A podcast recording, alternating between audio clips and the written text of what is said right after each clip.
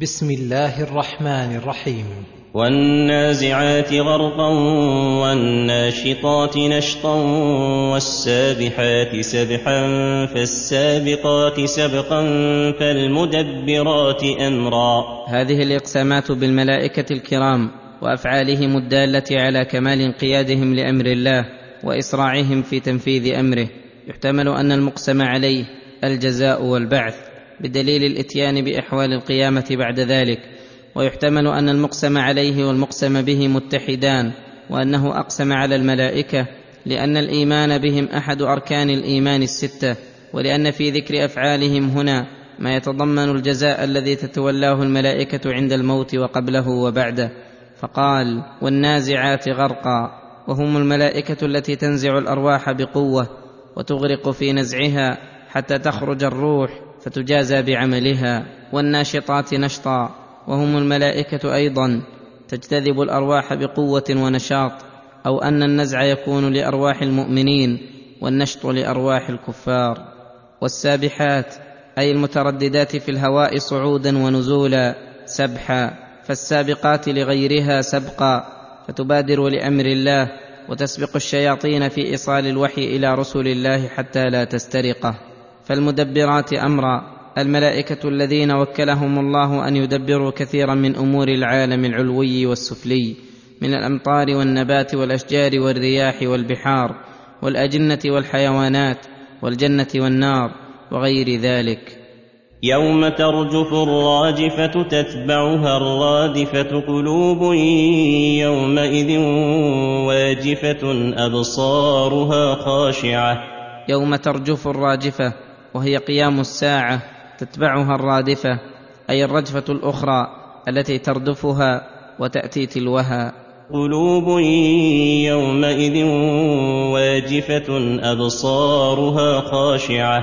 قلوب يومئذ واجفة أي موجفة ومنزعجة من شدة ما ترى وتسمع. أبصارها خاشعة.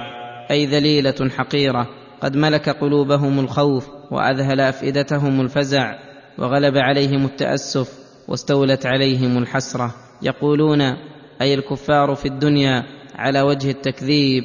يقولون أئنا لمردودون في الحافرة أئذا كنا عظاما نخرة. أي بالية فتاتا. قالوا تلك إذا كرة خاسرة. أي استبعدوا أن يبعثهم الله ويعيدهم بعدما كانوا عظاما نخرة. جهلا منهم بقدرة الله وتجرؤا عليه. قال الله في بيان سهولة هذا الأمر عليه. فإنما هي زجرة واحدة فإذا هم بالساهرة. فإنما هي زجرة واحدة ينفخ فيها في الصور. فإذا الخلائق كلهم بالساهرة أي على وجه الأرض قيام ينظرون فيجمعهم الله ويقضي بينهم بحكمه العدل ويجازيهم. هل أتاك حديث موسى؟ يقول الله تعالى لنبيه محمد صلى الله عليه وسلم هل أتاك حديث موسى؟ وهذا الاستفهام عن أمر عظيم متحقق وقوعه. أي هل أتاك حديثه؟ إذ ناداه ربه بالوادي المقدس طوى. وهو المحل الذي كلمه الله فيه وامتن عليه بالرسالة واختصه بالوحي والاجتباء. فقال له اذهب إلى فرعون إنه طغى. أي فانهه عن طغيانه وشركه وعصيانه بقول لين وخطاب لطيف لعله يتذكر أو يخشى. فقل هل لك إلى أن تزكى وأهديك إلى ربك فتخشى. فقل له هل لك إلى أن تزكى؟ أي هل لك في خصلة حميدة ومحمدة جميلة يتنافس فيها أولو الألباب وهي أن تزكي نفسك وتطهرها من دنس الكفر والطغيان إلى الإيمان والعمل الصالح. وأهديك إلى ربك فتخشى. وأهديك إلى ربك أي أدلك عليه وأبين لك مواقع رضاه من مواقع سخطه. فتخشى. فتخشى الله إذا علمت الصراط المستقيم فامتنع فرعون مما دعاه إليه موسى. فأراه الآية الكبرى. أي جنس الآية الكبرى فلا ينافي تعددها. فألقى عصاه فإذا هي ثعبان مبين ونزع يده فإذا هي بيضاء للناظرين. فكذب وعصى ثم أدبر يسعى فحشر فنادى. فكذب بالحق وعصى الأمر. ثم أدبر يسعى. أي يجتهد في مبارزة الحق ومحاربته. فحشر فنادى. فحشر جنوده أي جمعهم فنادى. فحشر فنادى فقال أنا ربكم الأعلى فأخذه الله. فقال لهم أنا ربكم الأعلى فأذعنوا له وأقروا بباطله حين استخفهم. فأخذه الله نكال الآخرة والأولى. أي صارت عقوبته دليلا وزاجرا ومبينة لعقوبة الدنيا والآخرة. إن في ذلك لعبرة لمن يخشى. فإن من يخشى الله هو الذي ينتفع بالآيات والعبر. فإذا رأى عقوبة فرعون عرف أن كل من تكبر وعصى وبارز الملك الأعلى عاقبه في الدنيا والآخرة. وأما من ترحلت خشية الله من قلبه فلو جاءته كل آية لم يؤمن بها. أأنتم أشد خلقا أم السماء؟ بناها. يقول تعالى مبينا دليلا واضحا لمنكر البعث ومستبعدي إعادة الله للإجساد. أأنتم أيها البشر أشد خلقا أم السماء؟ ذات الجرم العظيم والخلق القوي والارتفاع الباهر. بناها. بناها الله. رفع سمكها فسواها. رفع سمكها أي جرمها وصورتها فسواها بإحكام وإتقان يحير العقول ويذهل الألباب. وأغطش ليلها وأخرج ضحاها. وأغطش ليلها أي أظلمه فعمت الظلمه جميع أرجاء السماء فأظلم وجه الأرض. وأخرج ضحاها.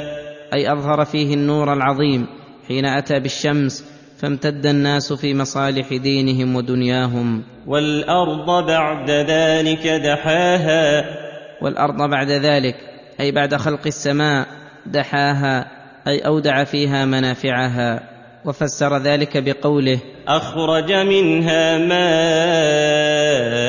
ومرعاها والجبال أرساها. أي ثبتها في الأرض فدحي الأرض بعد خلق السماء.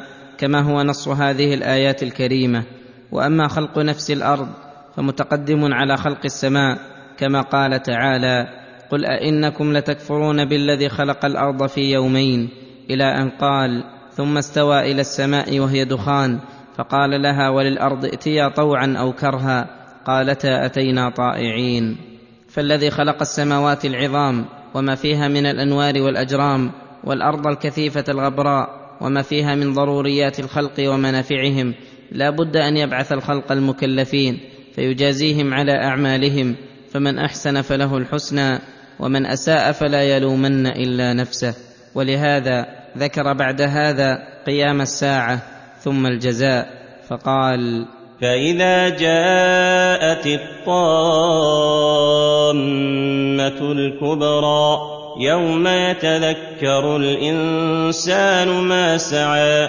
أي إذا جاءت القيامة الكبرى والشدة العظمى التي يهون عندها كل شدة فحينئذ يذهل الوالد عن ولده والصاحب عن صاحبه وكل محب عن حبيبه. يوم يتذكر الإنسان ما سعى.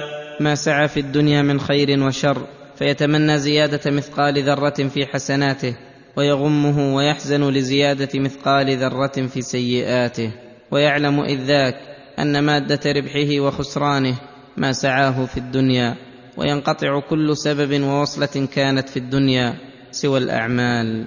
وبرزت الجحيم لمن يرى.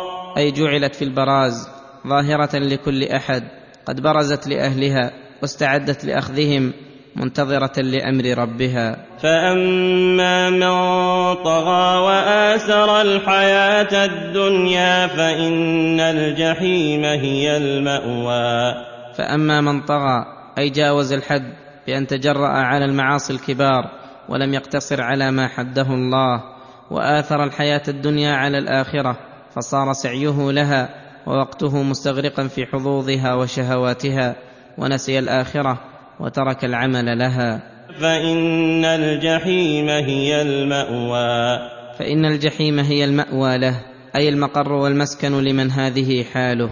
وأما من خاف مقام ربه ونهى النفس عن الهوى فإن الجنة هي المأوى. أي خاف القيام عليه ومجازاته بالعدل فأثر هذا الخوف في قلبه. فنهى نفسه عن هواها الذي يقيدها عن طاعة الله وصار هواه تبعا لما جاء به الرسول وجاهد الهوى والشهوة الصادين عن الخير. فإن الجنة هي المأوى. فإن الجنة المشتملة على كل خير وسرور ونعيم هي المأوى لمن هذا وصفه. يسألونك عن الساعة أيان مرساها. أي يسألك المتعنتون المكذبون بالبعث عن الساعة متى وقوعها وأيان مرساها فأجابهم الله بقوله فيم أنت من ذكراها إلى ربك منتهاها. أي ما الفائدة لك ولهم في ذكرها ومعرفة وقت مجيئها؟ فليس تحت ذلك نتيجة. ولهذا لما كان علم العباد للساعة ليس لهم فيه مصلحة دينية ولا دنيوية بل المصلحة في خفائه عليهم طوى علم ذلك عن جميع الخلق. واستأثر بعلمه فقال إلى ربك منتهاها. أي إليه ينتهي علمها كما قال في الآية الأخرى يسألونك عن الساعة أيان مرساها قل إنما علمها عند ربي لا يجليها لوقتها إلا هو ثقلت في السماوات والأرض لا تأتيكم إلا بغتة يسألونك كأنك حفي عنها قل إنما علمها عند الله ولكن أكثر الناس لا يعلمون. إنما أنت منذر من يخشاها. أي إنما نذارتك نفعها لمن يخشى مجيء الساعة ويخاف الوقوف بين يديه فهم الذين لا يهمهم سوى الاستعداد لها والعمل لأجلها وأما من لا يؤمن بها فلا يبالي به ولا بتعنته لأنه تعنت مبني على العناد والتكذيب وإذا وصل إلى هذه الحال كانت الإجابة عنه عبثا ينزه الحكيم عنه. والحمد لله رب العالمين